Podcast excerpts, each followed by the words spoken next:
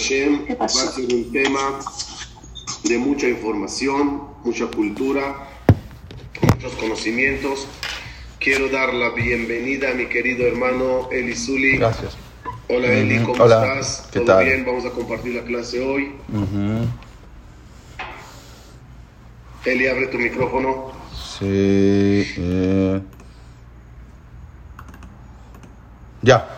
Eli, Eli. Sí. Ya estamos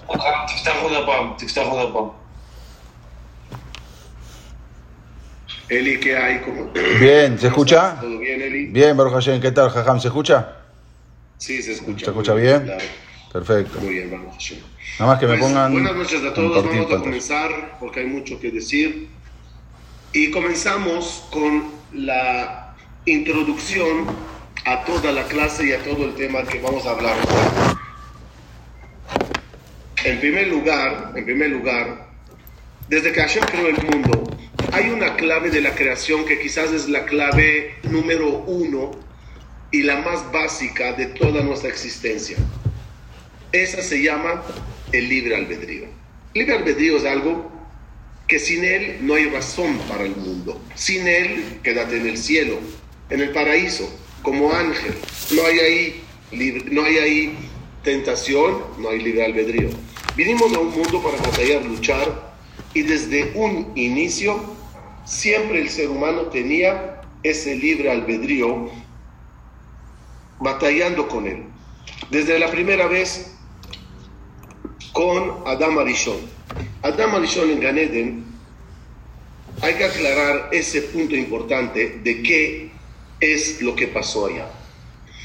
En la tentación o el libre albedrío consiste cuando la persona duda si hacer o no hacer algo.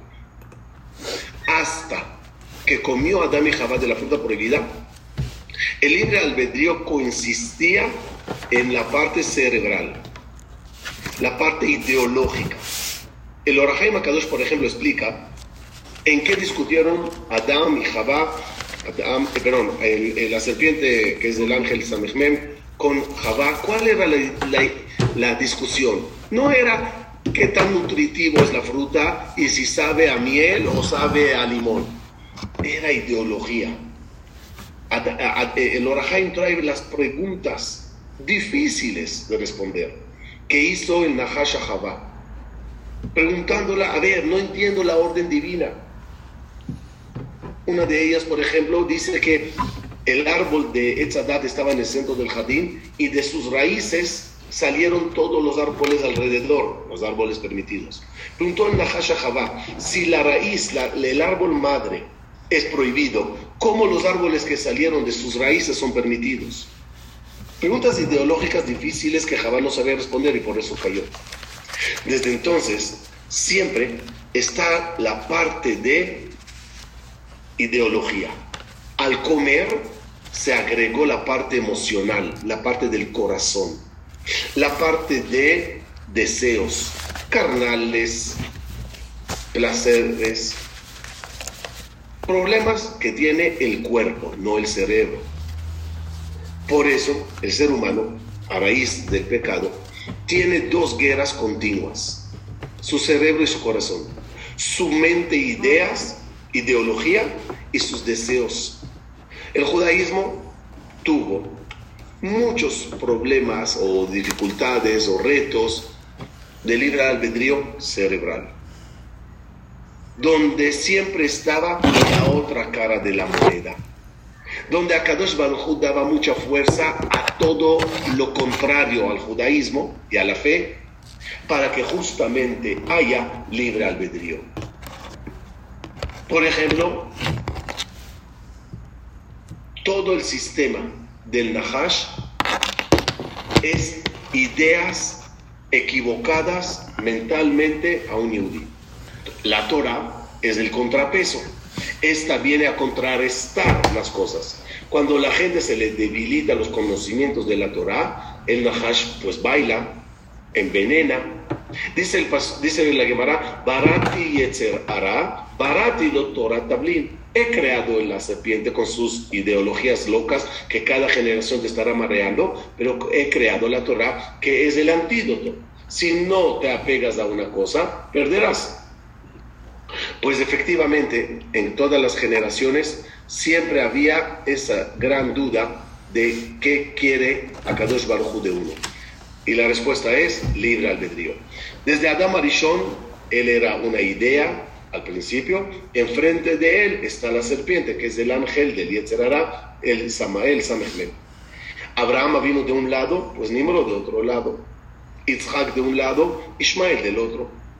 Jacob con sus ideologías y filosofías de vida y mundo venidero, y Esab con su modo de ver la vida y negar del mundo venidero.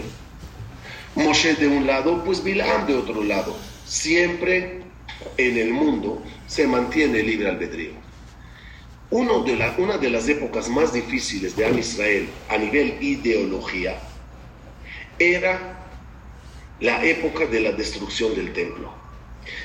Esa época tan difícil, esa época donde el templo ya no está funcionando como es debido, donde hay mucha, mucha, mucho desacuerdo con toda la parte del servicio de los Koanim en el Bet Amigdash, cuando hay tantas preguntas sin respuestas, en ese momento mucha gente empezaron a, proclamarse como líderes, como Mesías, si son los dices que se fueron al desierto de Yehudá, si son los Dukim, los Baitusim, cada uno jalaba la cobija hacia su lado. Y como no había un buen liderazgo, la gente pues andaban confusas y discusiones ideológicas, muchas de las preguntas no tenían respuesta.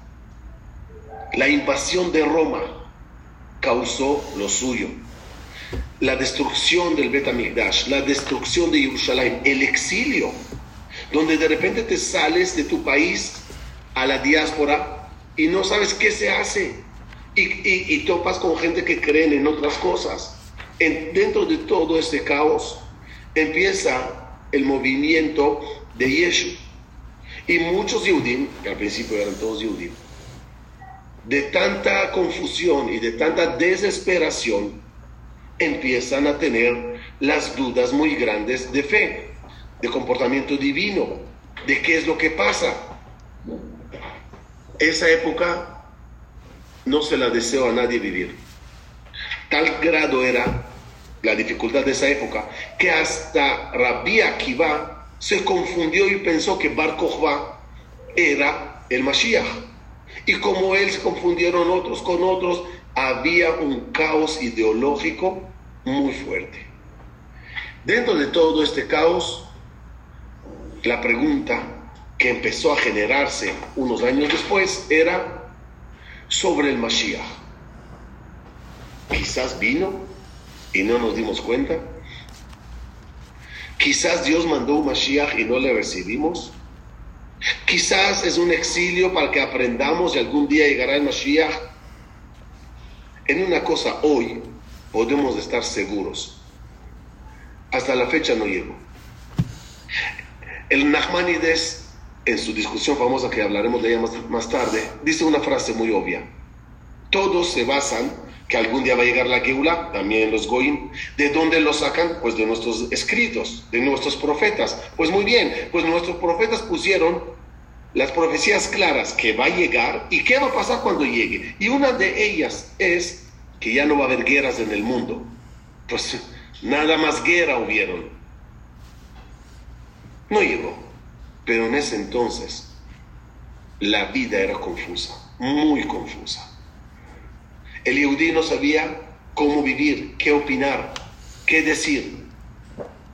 Eli, en ese entonces, empieza el sistema del Vaticano, el sistema del catolicismo, el sistema de los papas. Eli, tuvieron papas judíos, ¿no? Eh, sí, jaja. Ante todo, gracias por la invitación. Eh, es un placer, es un honor estar aquí también eh, con usted y con el público. La verdad que sí, convertidos eh, o no, o con raíces o, por leyendas, hubo, y no solamente hubo, sino incluso hay papas judíos. Han habido muchas eh, historias a lo, largo de, a de los siglos sobre muchos Yehudim que se hicieron pasar eh, por cristianos convertidos en la época de la Inquisición, otros en realidad se convirtieron y que en algún, en algún momento lograron convertirse en papa, en papa de la iglesia. Hay otros que tienen eh, raíces, otros papas que tienen raíces judías, pero que la iglesia los han convertido y los han santificado para al final terminar llamándolos como San Pedro, etcétera, etcétera. En verdad, eh, la, fecha siempre son, es diferente. Todo lo que fue la fecha de, de, de, cuando murió o cuando nació, más bien, este, Yeshu, era diferente a la fecha que tenemos nosotros. La, la, la, idea siempre fue del cristianismo es poner a Yeshu dentro de los 70 años de la destrucción del Betamigdash. Para decir que el motivo por el cual el, el, templo, el segundo templo se destruyó fue porque los judíos habían entregado a Yeshu a Poncio Pilato. Pero la diferencia, hay diferencia entre, la, entre las fechas.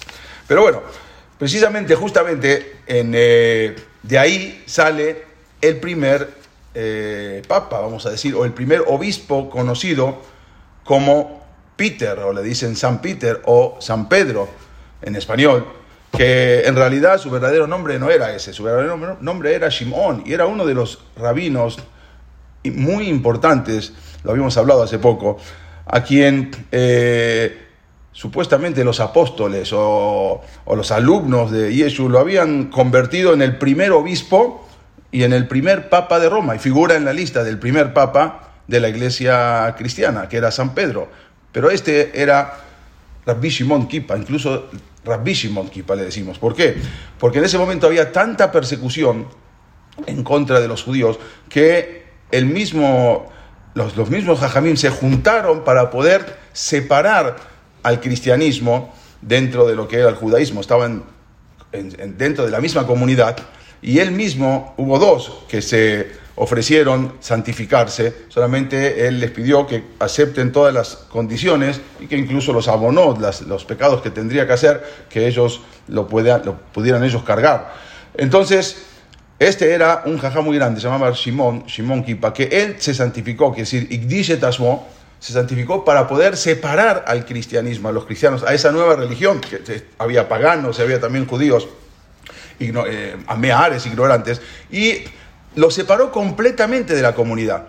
No solamente que lo separó, sino que se lo llevó hasta Roma. Y ellos más adelante lo consideraron como el primer obispo, el primer papa, está considerado, y él eh, incluso les pidió que lo encierren en una torre y que por el, el, el duelo de, de, Yeshu él está, no podía comer carne, y muchas cosas, incluso lo habíamos dicho, que mandaba cartas, mandó, era un paitán, era un poeta, y una de las cosas que lo trae también el Mahzor Vitri y muchos Jajamim, que el también lo trae, que una de las cosas que es el, el Nishmat que leemos hoy en día en Shabbat, también eh, fue uno de los piutín que él envió justamente para que eh, él al principio no le creían, él pensaban que fue como San Pablo. San Pablo al final era Shemuel, era eh, Saúl, Saúl Atarsid, que él al final lo mandaron con el mismo objetivo, pero al final se terminó eh, convirtiendo. Incluso esto, lo que estoy diciendo, figura en, voy a compartir acá en pantalla un minuto para que veamos, figura en, déjame un segundo que lo voy a poner para que se pueda ver la pantalla, en, un rashi, lo que pasa es que la, la está censurada, pero hay un, hay un rashi que lo vamos a ver acá, que acá incluso lo dice, ¿por qué se llamaba Peter? Se llamaba Peter, o sea, porque Peter es Pedro, Dice, al Shem Shepotrim legambre mikol Torat Moshe. Él apartó a todos de la Torah de Moshe. Justamente por eso, llama, por eso le pusieron San Peter, Peter o Pedro. Y los Jajamín dice ahí abajo con amarillo, dice Masru Otam. Es, esa, eh, le mandaron él eh, esos pilutín que él, esos cantos que él mandó a la Rebina Tana Mabli para ver, el Rosh Golá, el momento era el líder de, de Babel, de los, de los judíos, y de ahí mandaron a todos los lugares y se aceptó y lo pusieron para justamente el Nishmat, para Leit Palel, estos Piutim, y eh, con, sabían, sabiendo que venían de él. Este era, eh, este era justamente eh, San Pedro, que después él murió, lo, mataron, y ¿dónde está enterrado? Al final fue asesinado y está justamente enterrado en una tumba debajo de la Basílica de San Pedro en el Vaticano. él es uno de los primeros, el primero, el primer papa, Yehudí, y 100%. Y él fue el que separó en lo que es el cristianismo. Y así trae, lo trae Rashi también, lo vamos a ver acá, bueno, eh, lo traje, bueno, no está ahora. Hay un Rashi en Nabodazara, en la, la que él, él, trae ahí, o sea, Rashi que luego fue censurado, y él ahí explica cómo estos se santificaron a sí mismos para poder separar a lo que es el cristianismo del judaísmo y que sea una religión por aparte. Este era el famoso San Pedro y fue el primer papa Jajam de la iglesia es decir, cristiana. Eli, Es decir, que si estamos hoy hablando de ciertos papas judíos, Sí. el primero es judío, pero no solamente judío, o sea, es diferente a todos los demás que vamos a hablar de ellos. Exacto. Él en ningún momento deja el judaísmo, no como los demás que sí lo dejan en un momento dado. Este simplemente eh, hace, hace la función de separación y aclaración, es decir, eh, a todos los judíos, que en ese entonces estamos hablando de puros judíos que creen en Yeshua, les dicen, vengan conmigo, salgamos de los templos, salgamos de Shabbat, salgamos de la tradición judía, abre- abramos, vamos a abrir nuevos lugares de rezo, nuevas costumbres, y así de alguna forma los separa Exactamente. para que lo que queda ya tengan su judaísmo normal y los que creen en Yeshua se vayan y hagan su nueva religión. Y a partir, a partir de ahí, a partir de ahí, este, sale lo que es el cristianismo. Justamente, la religión cristiana salió de, este, de esta nueva separación. Ok. Entonces, este es el primero que mencionamos. El segundo, aquí les quiero meter un poquito a como aproximadamente mil años después. A partir de- del siglo X aprox, ya, el, ya, ya el, el catolicismo no está encerrado en Jerusalén, eh, entre los Yehudim, entre los Talmidim de Yeshua, ya se abre al mundo, y tanto se abre al mundo que los judíos tienen muchos problemas. Quiero hoy hablar, de- sea, vamos a hablar del segundo papa judío, pero lo quiero centrar alrededor de la vida de Rashi. Les voy a compartir pantalla. Rashi nació en el año en el año 1040. Rabbi Shlomo es uno de los comentaristas base, base, base de un Yehudi. Lo interesante es que hasta la época de Rashi no había ningún rabino que se dedicó a explicar versículo por versículo. El Talmud es una cosa, la Kabbalah, el Zohar es otra cosa. No habían jajamim que se dediquen a explicar versículo por versículo. Rashi tomó esa tarea, él y sus alumnos. Aproximadamente, estamos hablando de una 180 años de traducciones al versículo palabra por palabra. ¿Cuál es el motivo? Uno de ellos, no digo que es el único. En la época de Rashi comienzan a haber judíos que caen en eh, discusiones ideológicas con sus vecinos. Habían discusiones públicas, pero las discusiones públicas, por ejemplo, la, la- la- la discusión de Rabbi Egiel de París en el año 1240 era una discusión pública entre los, eh, los, los católicos y los judíos. De tanto que Rabbi Egiel contestó bien y, y- puso en ridículo a la otra parte, del enojo mandaron a quemar todos los libros de Torah que había, no Sefer Torah de- de- de templo nada más, libros de bibliotecas. Nos falta mucho, mucho material de jajamí muy grandes que no existen hasta hoy porque se quemaron en Francia. 24 carrozas cargadas de puros libros. Es una cantidad anormal de manuscritos. Y eso se quemó a raíz de la discusión, porque ganamos la discusión. En Nachmanides, creo que es en el año 1267, entra en una discusión, gana la discusión y es obligado a ser expulsado de España. Y se tuvo que irse a Israel porque ganó la discusión. Esas discusiones eran públicas, pero había muchas particulares. Además, empiezan las cruzadas en el mundo. Aunque Rashi estaba en Francia, las cruzadas se desatan en Ashkenaz. Pero ahí, en Ashkenaz, en las cruzadas horrorosas y dolorosas, mueren los rabinos de Rashi, los amigos de Rashi, la familia de Rashi. Y todos simplemente deseaban vivir su judaísmo, tranquilos. Las cruzadas hicieron de lo suyo. Ah, se le ofrecía a la gente o convertirse o morir. La mayoría se dejaban morir. 20% morían. El otro, el otro 80% no que se convertía, sino que eran niños, ancianos, así. Pero los fuertes, los jóvenes, los grandes, mátame. Y eso hacía enojar más. Hasta tal grado morían tanta gente al Kiddush Hashem mental de no dejar su judaísmo, que en la tefilá, miren aquí, el lenguaje es Beasheva et abodal idvir beteja.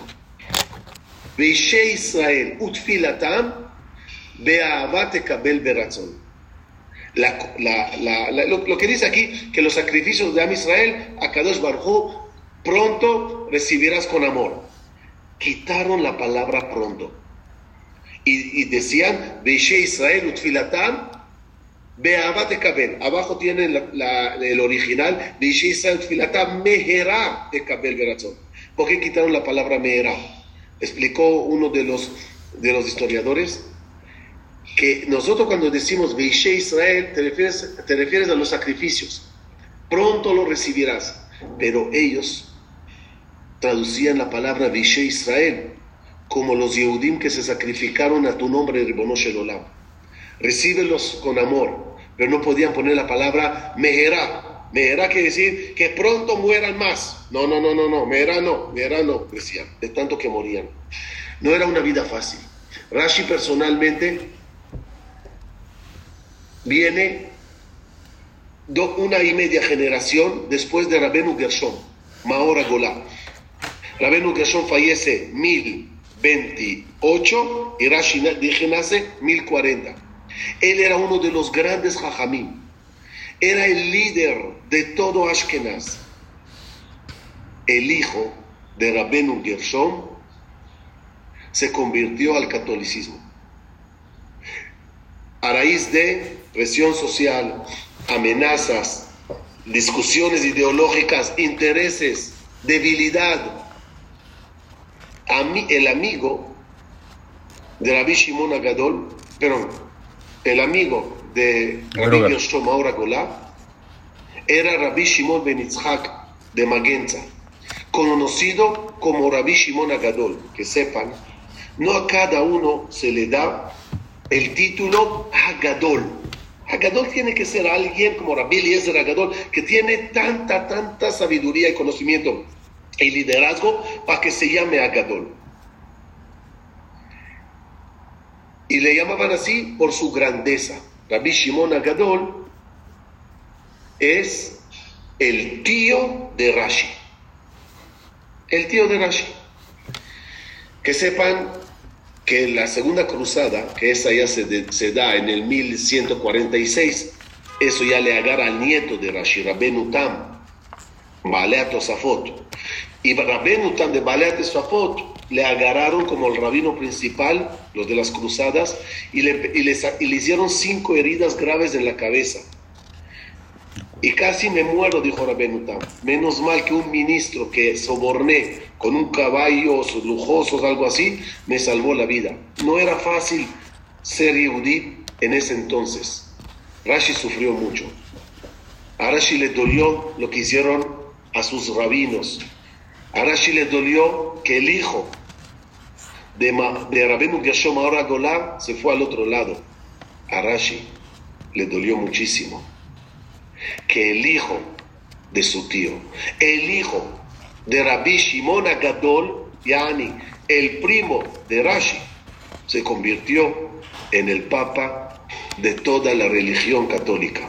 No de balde escribió Rashi a su hija, porque tenía puras hijas, al final de sus días, Cojitash de Gufin mi cuerpo ya se debilitó, ya no tengo fuerza de tantos sufrimientos, de tantos dolores ideológicos que sufro.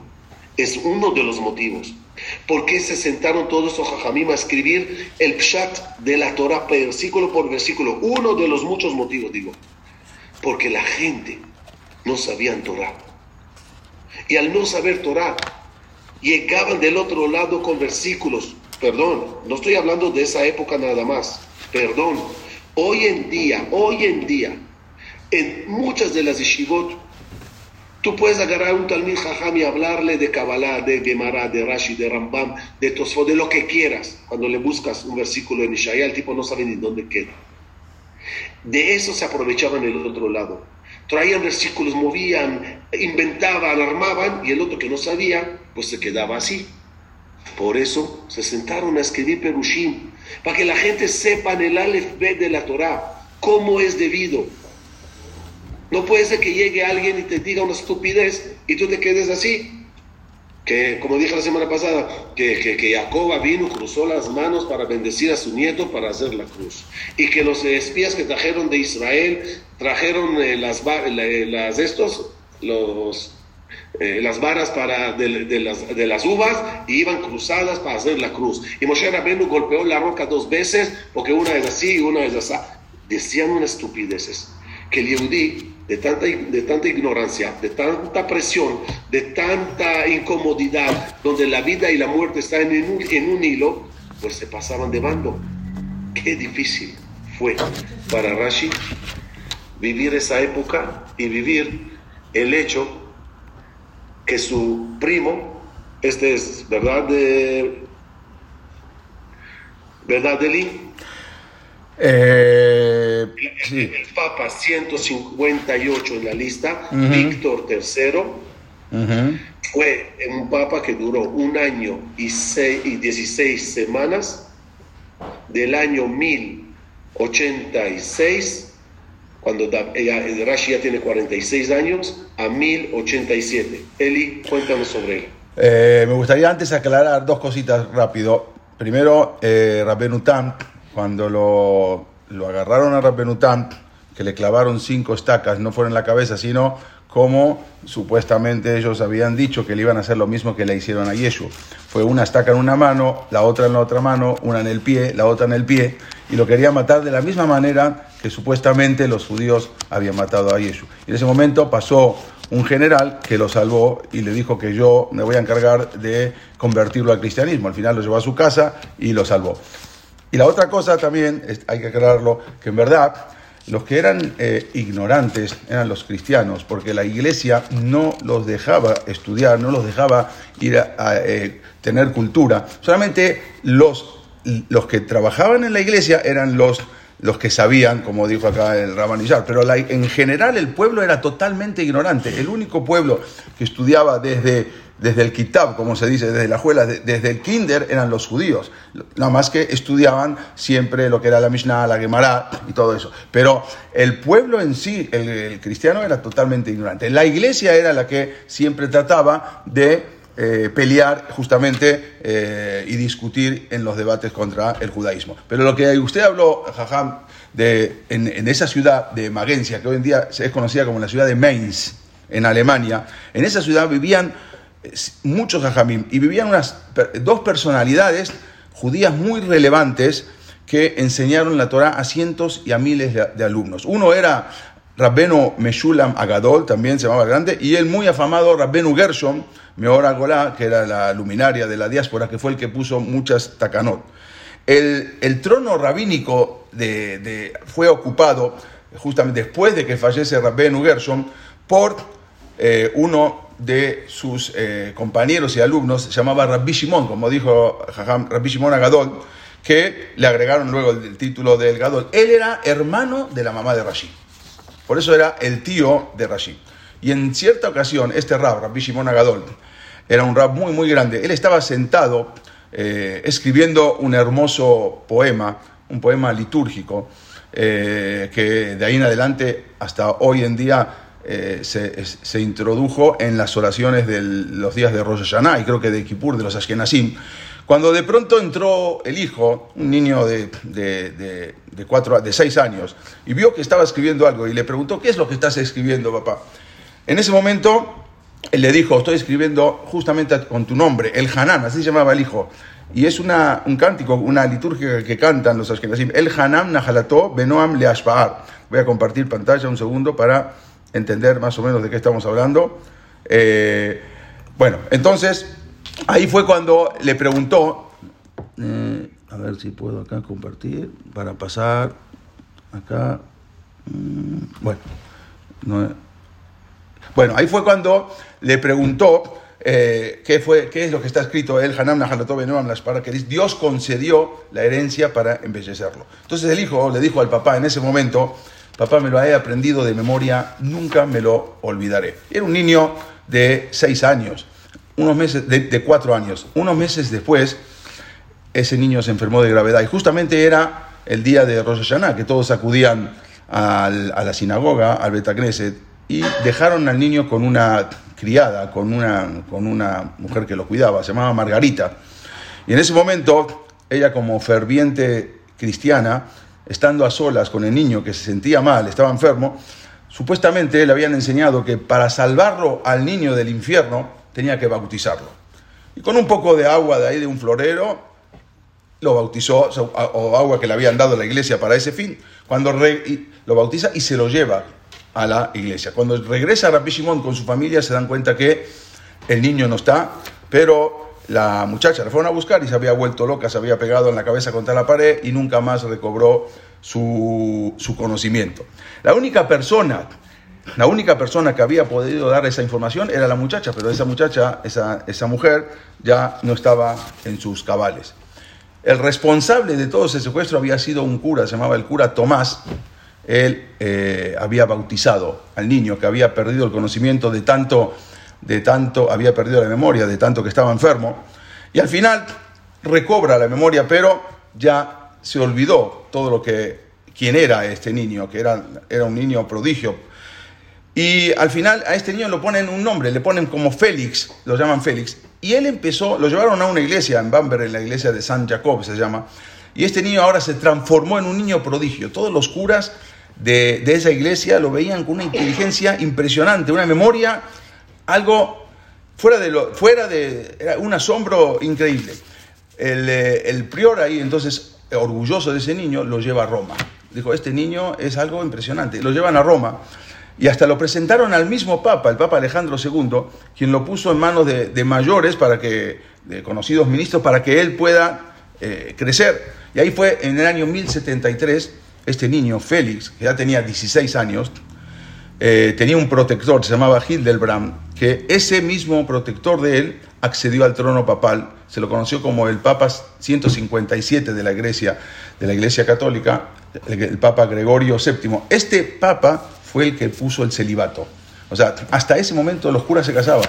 Este Papa fue el que a partir de ahí prohibió a los curas casarse, porque tenía a los sacerdotes, porque tenían que dedicarse supuestamente a lo que es la santidad. Vemos lo que pasó al no casarse, todo lo que provoca esta cosa. Bueno, ni bien ascendió este Papa, Gregorio eh, VII, él, como dijimos, promulgó el celibato, que nadie se puede casar, y ahí se le vino todo el mundo encima. Imagínense, los sacerdotes casados ahora se tienen que divorciar. Todo el mundo, todos los que eran sacerdotes, curas, obispos, se tenían que divorciar.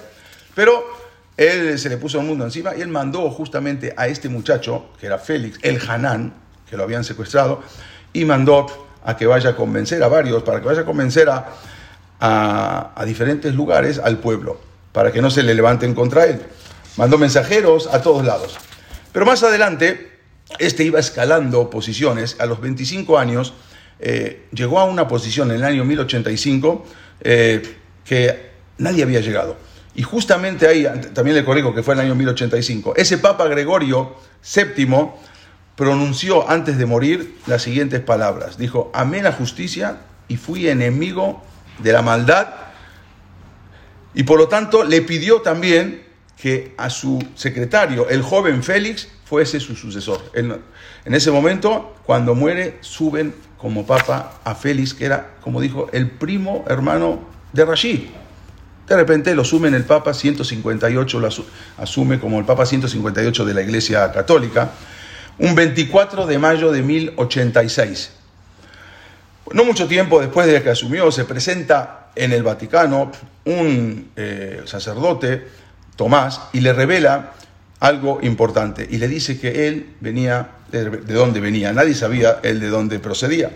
Entonces él le prometió, le dijo que esto no lo puede saber nadie, el mismo el, el mismo el Hanam, el mismo papá Víctor III, y le dio un cargo importante. Y ahora la pregunta era, ¿cómo hacía para venir a su papá desde Maguncia, desde, desde, desde, desde Mainz?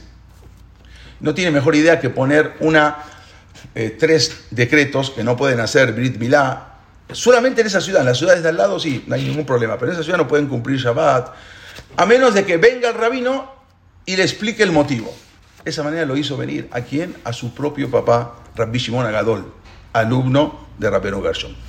Hasta que al final llegan al, eh, este que vemos acá, es el Papa Víctor III, el Papa 158, obvio, cuando era Papa, después ya no tenemos eh, foto de él. Entonces, una vez en Roma, el Rabbi Shimon se presenta, eh, se acordó que iban a, a, platicar para poder cancelar esos, decretos, se juntaron en su despacho privado y entonces el Papa Víctor III le pregunta una vez solos, le dijo, Rabino, ¿su, ¿su, mujer aún vive todavía? ¿Cuántos hijos tiene Rabino? Entonces él le dijo, tengo cuatro hijos tengo, y dos hijas. ¿Y dónde viven? Y le contó que cada lugar, en cada lugar donde viven, Yehudá, mi hijo mayor, vive en mi casa, Yosef es rabino en Mainz, Meir, mi tercer hijo, es comerciante en París, donde se casó con la hija de un destacado ciudadano. Nehemia, mi cuarto hijo, es soltero, tengo dos hijas. Entonces el Papa le preguntó, ¿pero no tiene algún otro hijo más usted? Le dijo, sí. Suspiró profundamente, tuve otro hijo, pero desapareció a la edad de cuatro años, no hay, sin dejar el menor rastro. Y entonces le pregunta al Papa, ¿y usted no sabe dónde puede hallarse su hijo? Miren, nosotros teníamos una, una mujer que lo cuidaba, pero enloqueció y era la única que me podía dar. Yo creo que lo, lo echaron al, al, al, río, al río Rin, lo habrá, lo habrá matado. Entonces le dijo, ¿cómo se llamaba su hijo, ese que lo que usted perdió? Y ahí le dijo Rabbi Shimon Agadol, el Hanán. En ese momento le llegó la idea, le llegó en ese momento el pensamiento que él había prometido a su papá que nunca se iba a olvidar. Y le dijo, el Hanán Nahalató Benoam Lashpahar. En ese momento se acordó de lo que el papá estaba escribiendo cuando él tenía cuatro años. Y se abrazaron, se dio cuenta que era el padre. Le dijo, yo soy tu hijo el Hanán, de que hace mucho me había perdido. Se abrazaron, rompieron en llanto. Y ahí eh, empezaron la discusión, porque Rabbi Shimon le decía al papá, bueno, regresa. Y él decía, aleja de todo esto, toda esta corona, todo este lujo que aparentemente es un lujo que no está resplandeciente, pero no es algo verdadero. Y él le dijo, le dijo el Hanán, dijo, pero papá, ¿qué pretendes de mí? Eh, yo, yo pude llegar acá después de mucho esfuerzo, pero es más, te ofrezco como te ofrezco de que yo puedo desde aquí hacer mucho más por los judíos. Yo ahora sé que soy judío. El papá le dijo, no es eso, yo te ofrezco ahora un amor de padres, te ofrezco un amor de hermanos, algo que no alcanzaste a conocer. Te ofrezco el amor de una mujer que acá no puedes tener en este, en este estado, nunca vas a lograr. Y el Hanán le insistía, dice, bueno, pero yo puedo influir en favor de mis hermanos. Le dijo, nunca decimos nosotros, GT, para que otros, no, voy a pecar para que otros no pequen. A Israel no es así. Al final, después le dijo que se vaya el padre y que él iba a regresar. De alguna manera tú vete y de alguna manera yo voy a regresar. Y al fin, así pasó. Más adelante él se escapa por abajo después de un año. Justamente es el, eh, se llama el castillo de San Ángelo, que tiene comunicación con el Vaticano. Sale de ahí por el castillo de San Ángelo y se va y se regresa a donde, su, donde vivía su papá. La cosa era que nadie podía saber quién era regresa el final a donde, con, con su padre, a, a, Mainz. ¿Y qué pasó con él? Cuando entraron al otro día, porque no habría, entonces empezaron a ver qué pasó, abren y no está. Había, muchos, había muchas eh, opiniones. Uno, unos dijeron que fue la influencia de la cábala, que este, este papa estudiaba mucha cábala, entonces, por lo tanto, desapareció. Justamente un 16 de septiembre de 1087 desaparece, ahí abandonó el Hanam, el palacio papal, nunca más retornó. Y muchos decían que desapareció, otros decían que era tan sagrado que subió al cielo caminando, por lo tanto desapareció. Otros decían que al final él se fue eh, se fue, se retiró y murió en otro lado. Cada uno, cada uno decía eh, algo, algo diferente. Entonces, eh, unos decían que se fue a, se retiró a la ciudad de Monte Cassino y ahí falleció en el año 1087. Hubo quienes decían que era una persona muy sagrada. Bueno, pero nadie se le ocurrió pensar que se regresa con su papá. Y se regresa a estudiar y justamente se convierte luego en uno de los Baalea Tosafot, en uno de los de la época de los Tosafot, y figura en varias Gemarot. En una, en una de las del Talmud, donde en, en, la hoja 2 de Masejet Abodazara, justamente acá lo vemos, el tratado de Abodazara, ahí hay una pregunta en el Tosafot si se podrían utilizar el dinero que se dona para la iglesia. Entonces él contesta, y ahí lo vemos, ama Rebbi el Hanan, dijo Rebbi el Hanan, el ex Papa Víctor III, dijo, por cuanto que ese es dinero no lo usan para la boda sino lo usan para beneficio propio. Él sabía porque trabajó, estuvo mucho tiempo, estuvo en la, iglesia y estuvo con, con, todo, con todo ese tema. Entonces dijo, por lo tanto, se, puede, pueden usar esas monedas. Este llegó a ser un Baal Tosafot. ¿Qué pasó con Rabel Hanan? Al final, en la época de los cruzados, él eh, se reúne, los, eh, persiguen y se, escapan todos a una torre. Había 816 Yehudim ahí y él también, y los jajamín sabían que no tenían escapatoria y decidieron eh, suicidarse. Y él sube a la torre como Rab y ahí explica y ahí cuenta toda su historia de quién había sido él. Que él, el famoso Rab el Hanan, había sido ese el Hanan de que habían secuestrado y había llegado a ser el Papa 158 de la Iglesia Víctor III, ahí, eh, ahí, contó, y después de eso se arroja de, de ahí mismo del, de la torre y se muere. Este era otro de los papas que él, siendo secuestrado, no sabía lo que pasó, pero al final vuelve con Rabbi Shimon Agadol, una época terrible, la época justamente de las cruzadas, donde, donde más de 300 comunidades fueron destrozadas y muchos, muchos grandes Baalea Tosafot también fueron eh, masacrados. Muy interesante, Eli, muy interesante. Seguimos con el tercero, eh, que vamos a decidir hablar de él. Ya le dijo Eli al principio, Eli, retiras la presentación un minuto. Ya. Eh, ya dijo Eli al principio que, otra vez, estamos hablando de los que se sabe con certeza absoluta, etcétera.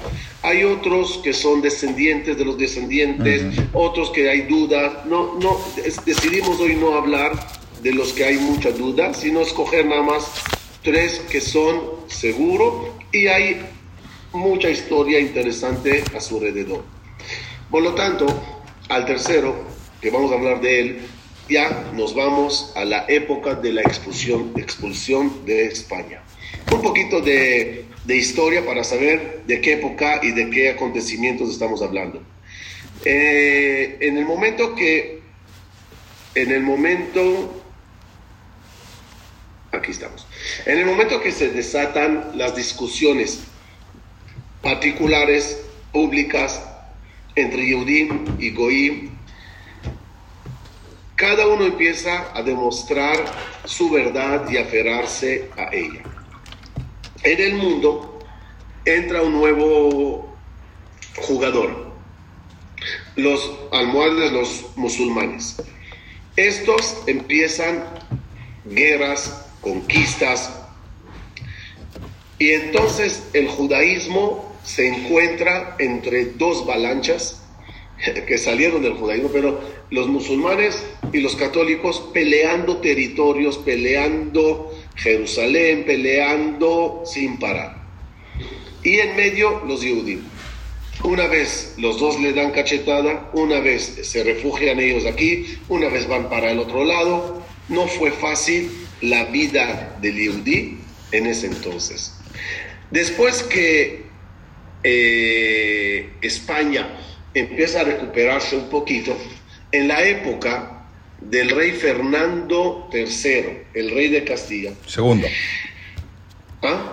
Segundo, corrijo. Se- Fernando segundo. Fernando II, Sí. No pasa. o que de Wikipedia que quiten un palo. Sí, está un palito de más. Está bien. Ok. La época del judaísmo